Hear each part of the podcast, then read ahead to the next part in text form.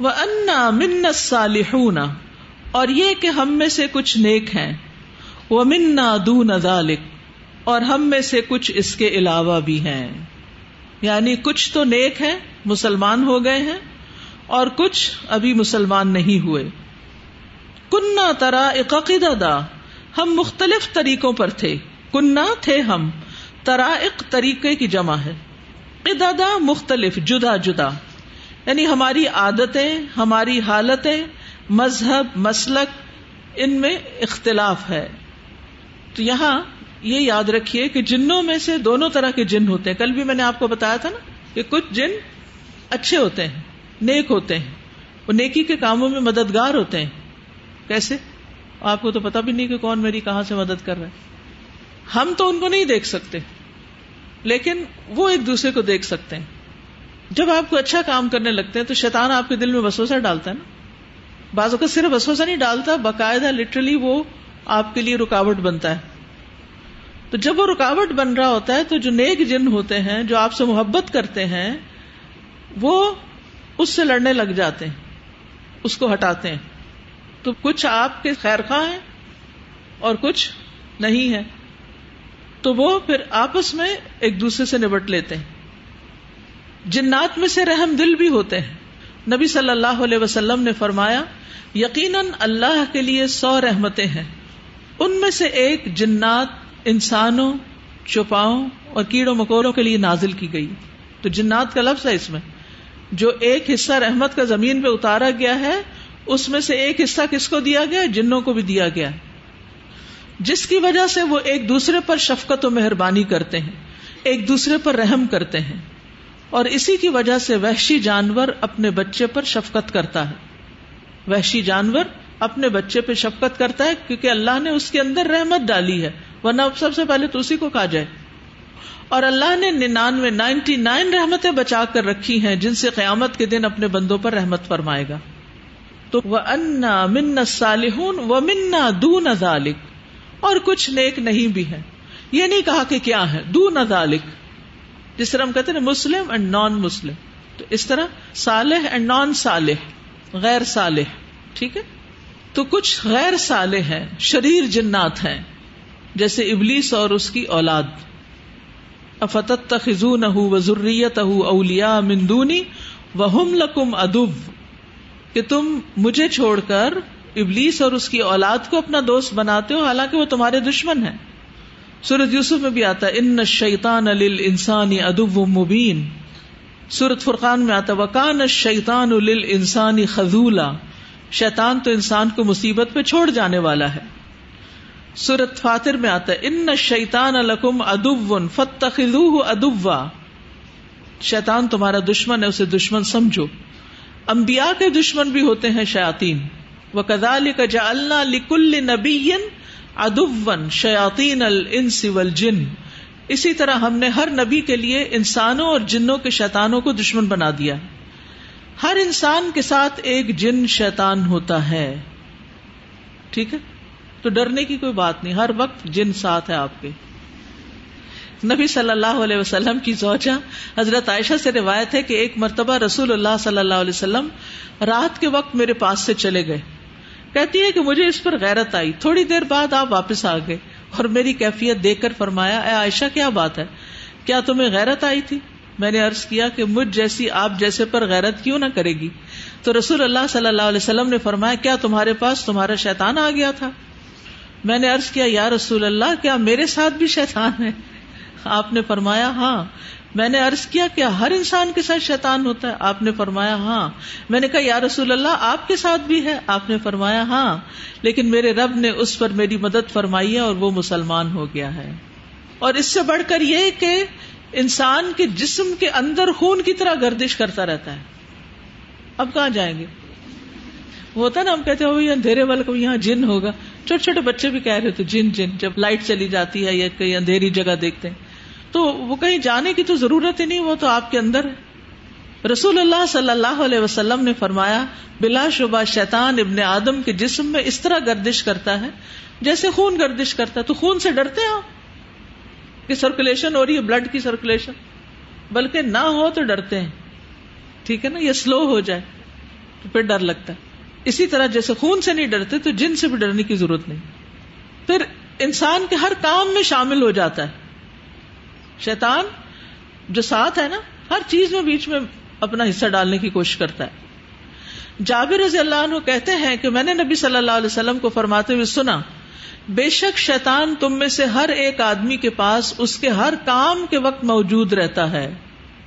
یہاں تک کہ اس آدمی کے کھانا کھانے کے وقت بھی اس کے پاس موجود ہوتا ہے۔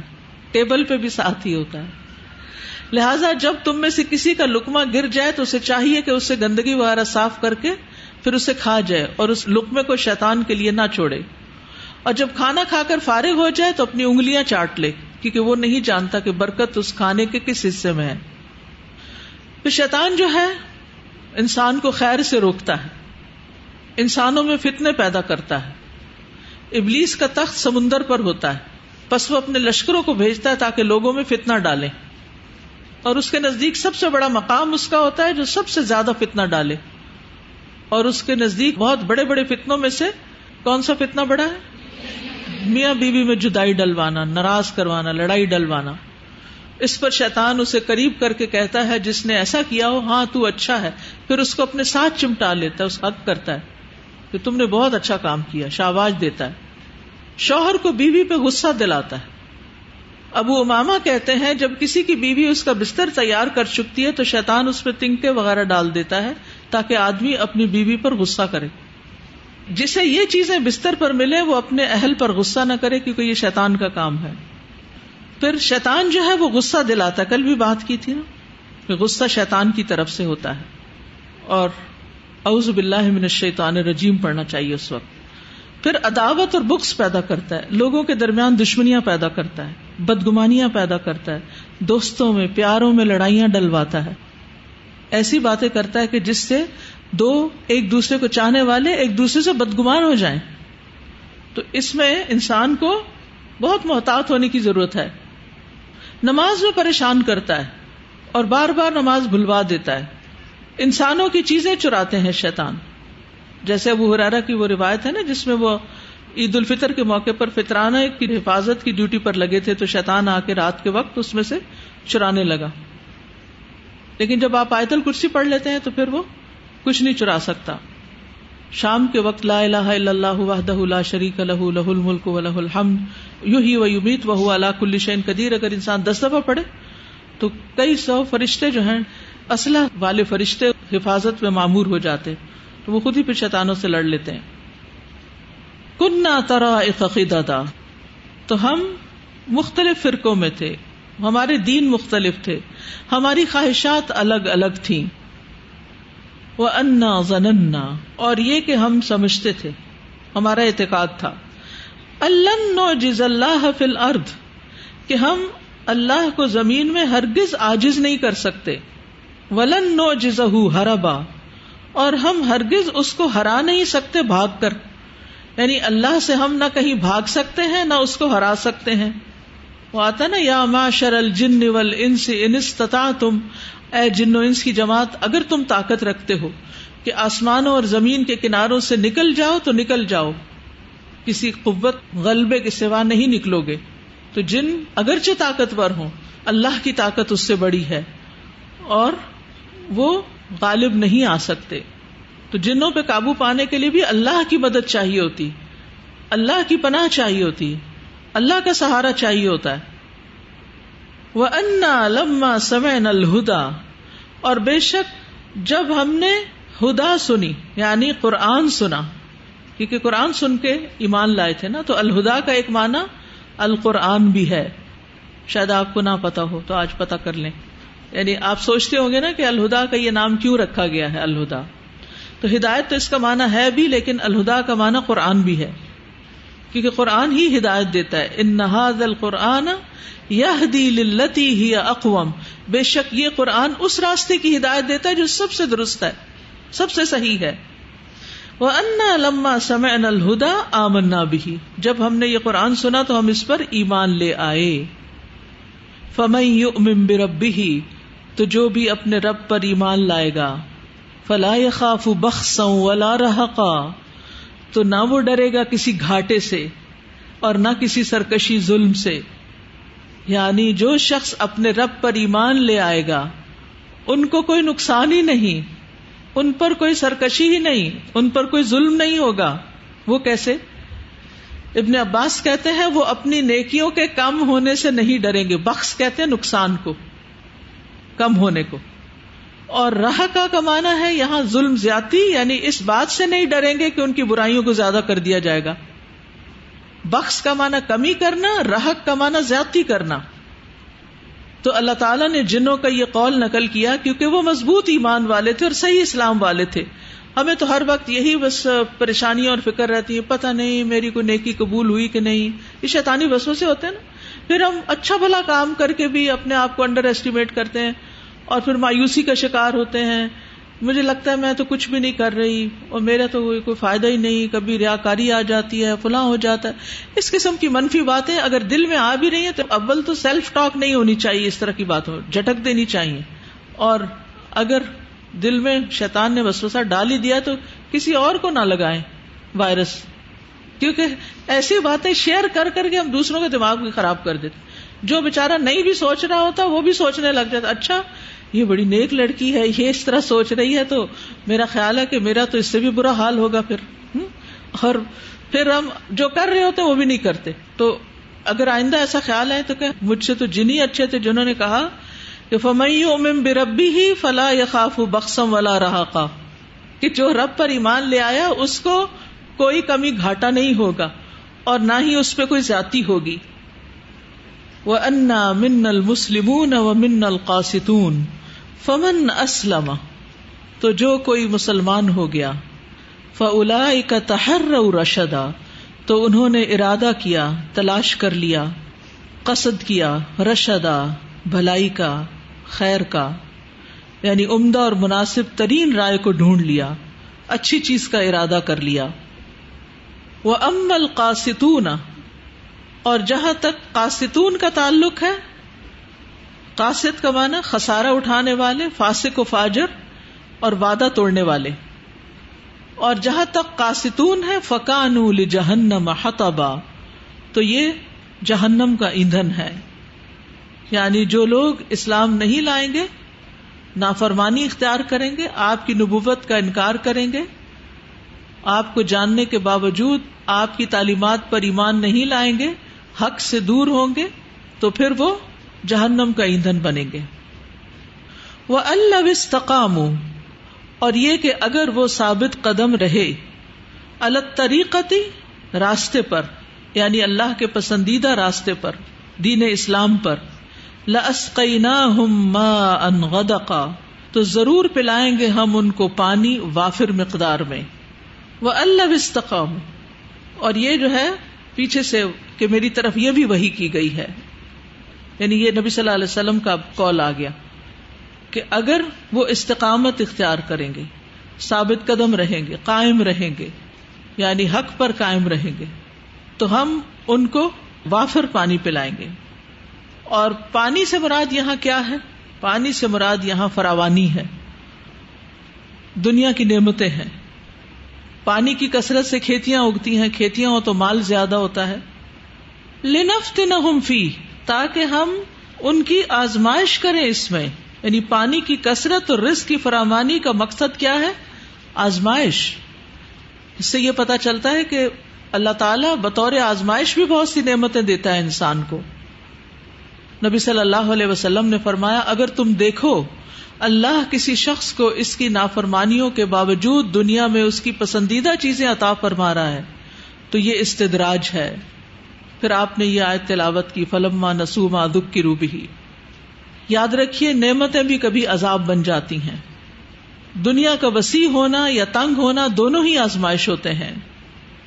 اور حق پر استقامت سے ایسا نہیں ہوتا، دین اسلام یا ہدایت اور اطاعت پر قائم ہونے سے یہ نہیں ہوتا کہ انسان سے دنیا کی نعمتیں چلی جائیں۔ دنیا میں بھی انسان کو نعمتیں ملتی ہیں اور ان نعمتوں میں سب سے بڑی نعمت سیدھے رستے کی طرف ہدایت ہے۔ یعنی جب انسان حق کی تلاش میں ہوتا ہے تو اللہ اس کو حق دکھا دیتے ہیں، عطا کر دیتے ہیں اور پھر اس کے لیے اس پہ چلنا آسان کر دیتے ہیں۔ دوسرا مانا یہ کہ دین کے ساتھ ساتھ اس کو دنیا بھی دیتے ہیں، اس کی معیشت میں بھی وسط دیتے ہیں، کھلی گزران دیتے ہیں، وسیع مال عطا کرتے ہیں۔ اور اس کے ذریعے وہ خیر اور بھلائی کے کاموں میں اور آگے بڑھ جاتے ہیں۔ لیکن ایمان والوں کے لیے بھی یہ مال اور یہ رسک آزمائشی ہوتا ہے۔ ایمان والوں کے لیے دنیا اور آخرت دونوں میں بھلائیاں ہیں۔ وکیل للذین اتقوا ماذا انزل ربکم قالوا خیرا للذین احسنوا فی هذه الدنیا حسنہ ولدار الاخرت خیر ولنعم دار المتقین اور جن لوگوں نے تقوی اختیار کیا، ان سے کہا گیا، تمہارے رب نے کیا نازل فرمایا؟ تو انہوں نے کہا، بہترین بات، ان لوگوں کے لیے جنہوں نے بھلائی کی، اس دنیا میں بھی بڑی بھلائی ہے۔ اور آخرت کا گھر تو کہیں بہتر ہے، اور یقیناً وہ ڈرنے والوں کا اچھا گھر ہے۔ ایمان لانے والوں کے لیے اللہ کا وعدہ ہے۔ ولو ان اہل القرا آمن و تقو لفتح علیہم برکات من السماء والارض اگر واقعی بستیوں والے ایمان لے آتے اور تقوی اختیار کرتے، تو ہم ضرور ان پر آسمان اور زمین سے بہت سی برکتوں کے دروازے کھول دیتے، بہت سی برکتیں نازل کر دیتے۔ اللہ کے حکم پر چلنے والوں کے لیے بھی وعدہ ہے۔ ولو انہم اقام التورات والانجیل وما انزل الیہم من ربہم لاکلوا من فوقہم ومن تحت ارجلہم اور اگر وہ واقعی تورات اور انجیل کی پابندی کرتے اور اس کی جو ان کی طرف ان کے رب کی جانب سے نازل کیا گیا، تو یقیناً وہ اپنے اوپر سے اور اپنے پاؤں کے نیچے سے کھاتے۔ آسمان بھی دھن برساتا رسک برساتا اور زمین سے بھی ان کے لیے رسک نکلتا۔ تو اس سے یہ پتا چلتا ہے کہ ہدایت پر چلنے سے بھی دنیا کی خیر و بھلائی انسان کو حاصل ہوتی ہے۔ جیسے ہم صحابہ کی زندگی میں دیکھتے ہیں۔ ابتدا میں آزمائشیں ضرور آئیں، لیکن بعد میں اللہ ان سے راضی بھی ہوا، دنیا کی نعمتیں بھی ملی اور آخرت بھی ان کے لیے ہے۔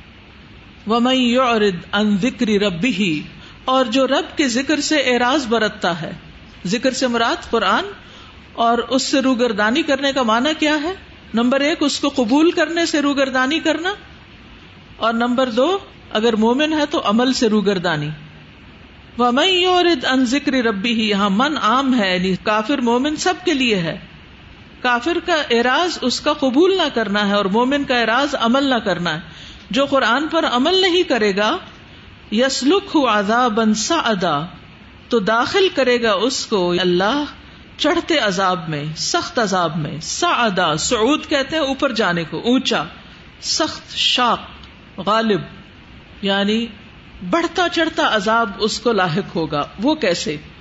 اس میں آپ دیکھیے کہ انسان جب اللہ کے ذکر سے، اللہ کے دین سے روگردانی کرتا ہے تو سب سے پہلے یہ کہ دنیا میں اس کی وجہ سے کوئی نہ کوئی مشکل آتی وہ مشکل ختم بھی ہو سکتی اور نہیں بھی ہو سکتی۔ اس کے بعد موت آتی موت کے بعد قبر کا عذاب جو ہے وہ دنیا سے زیادہ ہے یا کم ہے؟ زیادہ ہے۔ اس کے بعد حشر کا میدان ہوگا، آخرت ہوگی۔ آخرت کا عذاب زیادہ بڑا ہے یا کم ہے؟ تو عذاب بن سعدہ کا مطلب کیا ہے؟ بڑھتا چڑھتا۔ سعود کہتے ہیں اوپر جانے کو، ٹھیک ہے؟ بلندی کی طرف جانا۔ یعنی جو اللہ کی نافرمانی کرے گا، یہاں پر عام نافرمانی کا ذکر نہیں کیا جا رہا۔ اللہ کے ذکر یعنی قرآن سے روگردانی کرے گا، دنیا میں بھی مشکل اٹھائے گا، قبر میں بھی اس سے بڑی اور آخرت میں اس سے بڑی۔ اسی طرح اس کا ایک معنی کیا گیا ہے کہ سعدا کیا ہے؟ جہنم کا ایک پہاڑ ہے۔ جب وہ اپنا ہاتھ اس پہاڑ پہ رکھے گا تو اس کا ہاتھ پگھل کر بہ جائے گا۔ جب ہاتھ اٹھائے گا تو دوبارہ صحیح ہو جائے گا۔ پھر چڑھنے کی مشقت یعنی اس کو مشقت بھرا عذاب دیا جائے گا۔ قرآن مجید کی دیگر آیات سے بھی پتہ چلتا ہے کہ اللہ کے ذکر سے روگردانی کی سزا کیا ہے۔ سورت تاہ میں اللہ تعالیٰ فرماتے ومن ان ذکری فن لہو معیشت کا جو میری یاد سے یا میرے قرآن سے، کتاب سے منہ موڑے گا، اس کی زندگی تنگ ہو جائے گی۔ پھر مرتے وقت عذاب فرشتے آ کے منہ پہ اور پیٹھوں پہ مارتے ہیں۔ پھر المعیشت زن کا سے مراد قبر کا عذاب اور پھر قیامت کے دن ونہ شروع ہو یوم القیامتی آما ہم اس کو قیامت کے دن اندھا اٹھائیں گے۔ کالا رب لما حشرتنی آما؟ وہ کہے گا، اے میرے رب، مجھے اندھا کیوں اٹھایا؟ کالا کزال کا اتت کا آیا تنا اللہ تعالیٰ فرمائے گا، اسی طرح ہماری آیتیں تمہارے پاس آئی تھی۔ یعنی قرآن تمہارے پاس آیا تھا فنسی تم نے اس کو بھلا دیا۔ وہ کدا لکل یوم تنسا، اسی طرح آج تو بلا دیا جائے گا۔ پھر فرمایا وہ ان المساجد اللہ اور یہ کہ مسجدیں اللہ کے لیے مساجد کا واحد مسجد ہے۔ اس سے مراد ابن شجرا کہتے ہیں نمازیں ہیں، کہ نماز اللہ کے لیے پڑھنی چاہیے۔ ربی کہتے ہیں اس سے مراد سجدے کے اعضا ہیں، جن پر انسان اللہ کے لیے سجدہ کرتا ہے۔ کہ وہ اعضا اللہ کے سامنے ہی بچھنے چاہیے۔ پھر مسجدوں سے مراد وہ جگہ ہیں جو اللہ کا گھر ہیں جن میں نماز ادا کی جاتی ہے اور چوتھا معنی سجدہ گاہیں ہر وہ جگہ جہاں نماز ادا کی جاتی ہے، وہ مسجد کہلاتی ہے۔ مومن کے لیے ساری زمین کیا ہے؟ مسجد ہے۔ تو جہاں بھی سجدہ کیا جا رہا مراد اس سے کیا ہے؟ سجدے ہیں۔ فلا تدعو اللہ احدا۔ تو اللہ کے ساتھ کسی اور کو مت پکارو۔ یہاں جس چیز سے روکا جا رہا ہے وہ غیر اللہ کو پکارنا ہے۔ یعنی اللہ کے علاوہ کسی اور سے مدد مانگنا، کسی کے آگے حاجتیں، فریادیں رکھنا، قبر والوں سے مانگنا یا بتوں سے مانگنا یا کسی اور مخلوق سے مانگنا، جنوں سے مانگنا یا فرشتوں سے مانگنا، کسی سے بھی نہیں مانگنا اللہ کے سوا۔ وہ ان لما قام عبد اللہ اور یہ کہ جب اللہ کا بندہ کھڑا ہوا قام قیام کیا اس کا ایک معنی کیا گیا ہے؟ نخلا کے مقام پر جب آپ کھڑے ہوئے نماز پڑھنے کے لیے ید اس کو پکارتا تھا، کس کو؟ اللہ کو۔ یعنی جب اللہ کا بندہ اور اللہ کے بندے سے مراد یہاں محمد صلی اللہ علیہ وسلم ہے وہ جب اللہ کی عبادت کر رہے تھے نخلا کے مقام پر، کادو، قریب تھا یقون کہ وہ ہو جائے یعنی جنات۔ ہی آپ پر لبدا اکٹھ کر کے، ہجوم، بھیڑ بنا کے یعنی ایک دوسرے کے اوپر چڑھ جائیں۔ یعنی یہاں یہ بتایا گیا کہ جس وقت نبی صلی اللہ علیہ وسلم کھڑے ہو کر نماز پڑھنے لگے، اللہ کی عبادت کرنے لگے، تو ہر طرف سے جنوں نے آ کر بچاڑ کر دی، وہ ایک دوسرے پہ چڑھ کے آپ کے اوپر رش کر رہے تھے۔ کیونکہ انہوں نے پہلی دفعہ اس طرح کا قرآن سنا تھا۔ یعنی بھیڑ بھیڑ آ گئے۔ اور ایک معنی یہ بھی کیا گیا ہے کہ جب رسول اللہ صلی اللہ علیہ وسلم لوگوں کو اللہ کا پیغام پہنچاتے تو مشرقین کیا تھے؟ فمال اللہ کفرو قبل کا محت انل یمین و انل شمال عزین کہ وہ آپ کے اوپر ٹولیوں کی ٹولے گروہ در گروہ حملہ آور ہو جاتے، اکٹھے ہو کر آپ کو روکتے تاکہ آپ اللہ کی عبادت نہ کر سکیں۔ تو لبدا کا معنی جنات کا اکٹھا ہونا بھی ہے اور لبدا کا معنی آپ کے دشمنوں کا اکٹھا ہونا بھی ہے۔ تو اس سے کیا پتہ چلتا ہے کہ نبی صلی اللہ علیہ وسلم سے قرآن سننے کے لیے جنات تو شوق میں جوک در جوک آئے اور ایک سے ایک آگے بڑھ کے، بھیڑ کر کے۔ اور مشرقین مکہ کا کیا حال تھا کہ جب حرم پاک میں آپ نماز پڑھنے لگتے یا قرآن سنانے لگتے تو وہ آپ کے اوپر حملہ آور ہو جاتے۔ چلیے، یہاں تک ہم تلاوت سنتے، پھر آپ کے ریفلیکشن لیں۔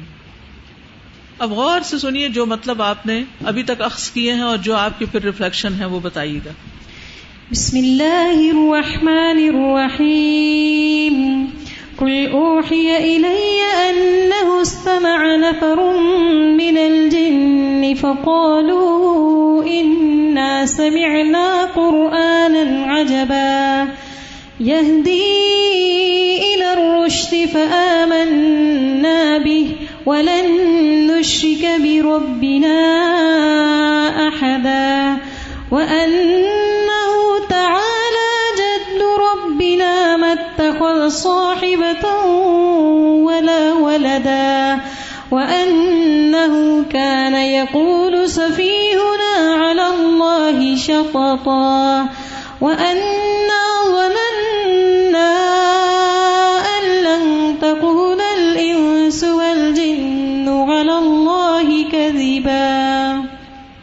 وأنه كان رجال من الإنس يعوذون برجال من الجن فزادوهم رهقا وأنهم ظنوا كما ظننتم أن لن يبعث الله أحدا وأنا لمسنا السماء فوجدناها ملئت حرسا شديدا وشهبا وأنا كنا نقعد منها مقاعد للسمع فمن يستمع الآن يجد له شهابا رصدا وأنا لا ندري أشر أريد بمن في الأرض أم أراد بهم ربهم رشدا وأنا منا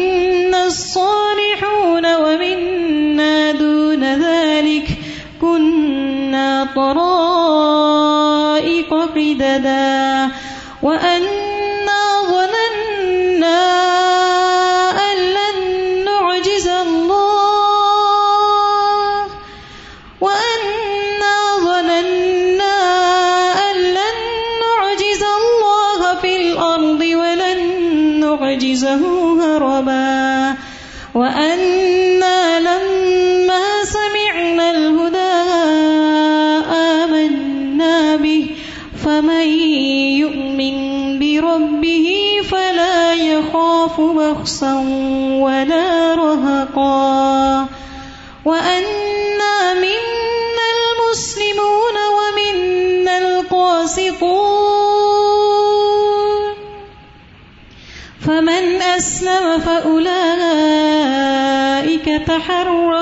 رشدا وأما القاسطون فكانوا لجهنم حطبا.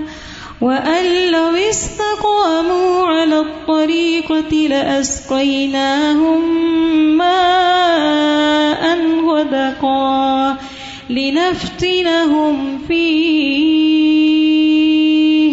ومن يعرض عن ذكر يسلكه عذابا صعدا.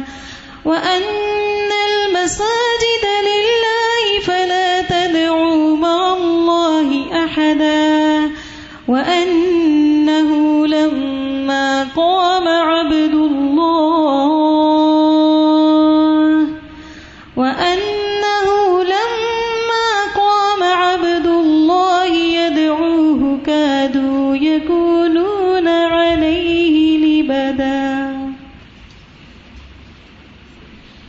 استاذہ اس میں مجھے جو سب سے پہلا خیال آ رہا ہے وہ یہ کہ توحید کا میسج جو ہے نا اس کو سمجھنا بہت آسان ہے۔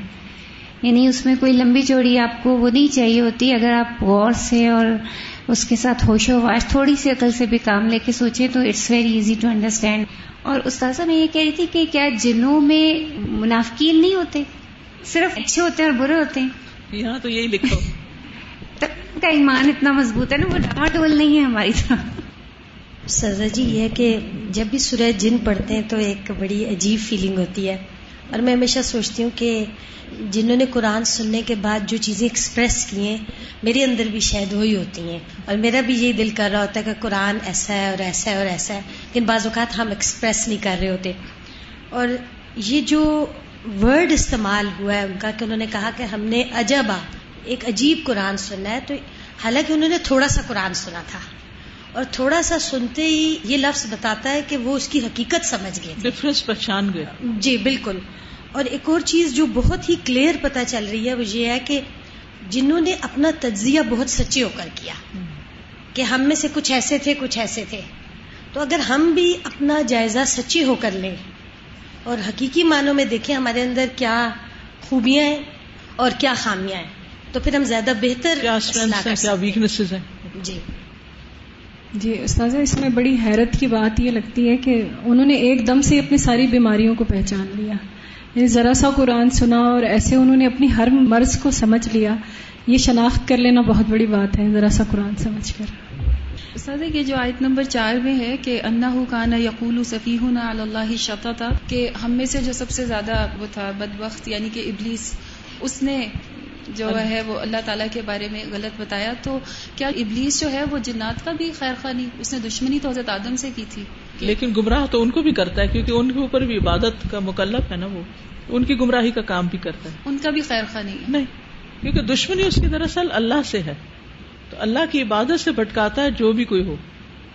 استاذہ قرآن ایک ہی دفعہ سننے کے بعد کنوکشن کا لیول ان کا اتنا زبردست تھا کہ فآمن نہ بھی اور ایمان لے آئے اور اب پھر پوچھنے کی کسی سے ضرورت نہیں ہے کہ یہ بات صحیح ہے یا نہیں۔ یعنی پہلے تو وہ ابلیس کے پاس گئے تھے کہ معاملہ کیا ہے، ذرا چیک تو کریں کہ کیا ہو کیا رہا ہے دنیا میں یہ۔ لیکن جب قرآن سن لیا تو ایک دم کنونس ہو گئے کہ ہاں یہی حق ہے۔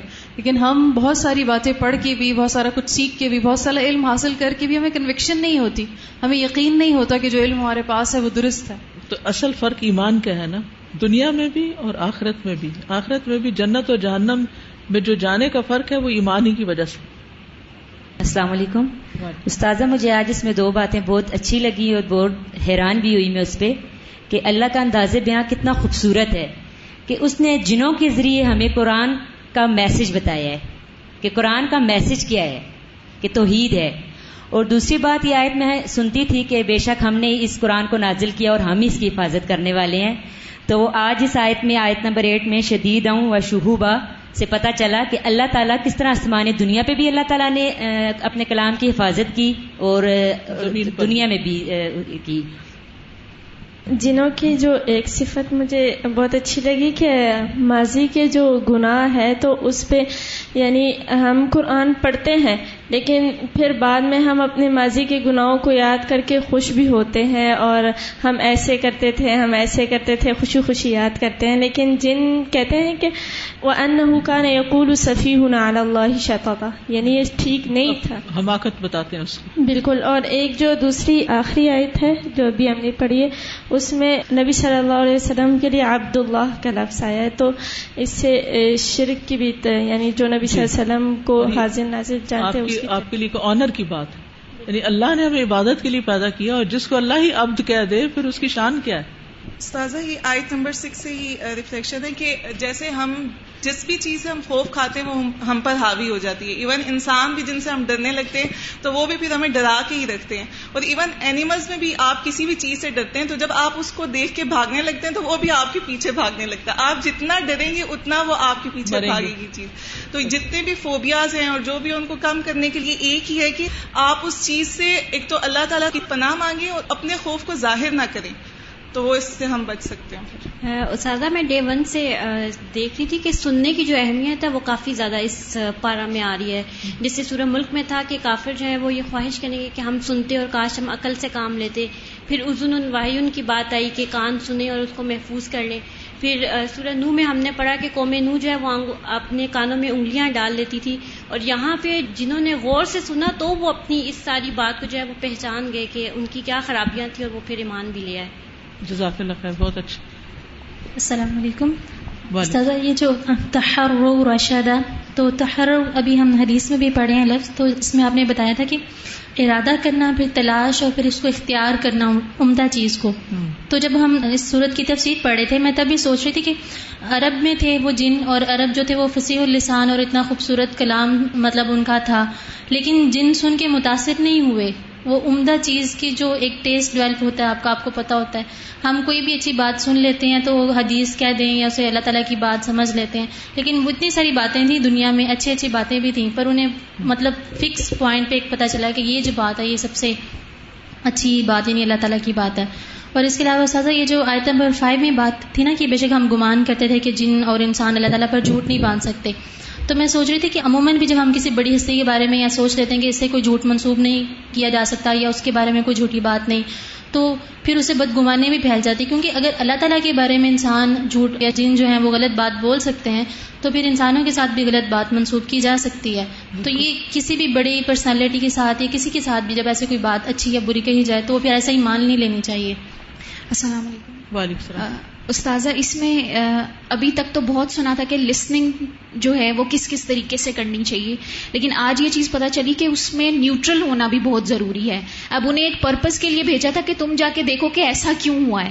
لیکن انہوں نے جب صحیح چیز سنی تو پھر یہ نہیں دیکھا کہ ڈیوٹی کیا تھی۔ جو صحیح چیز تھی اس وقت میں ایڈمٹ کیا اور مان لیا۔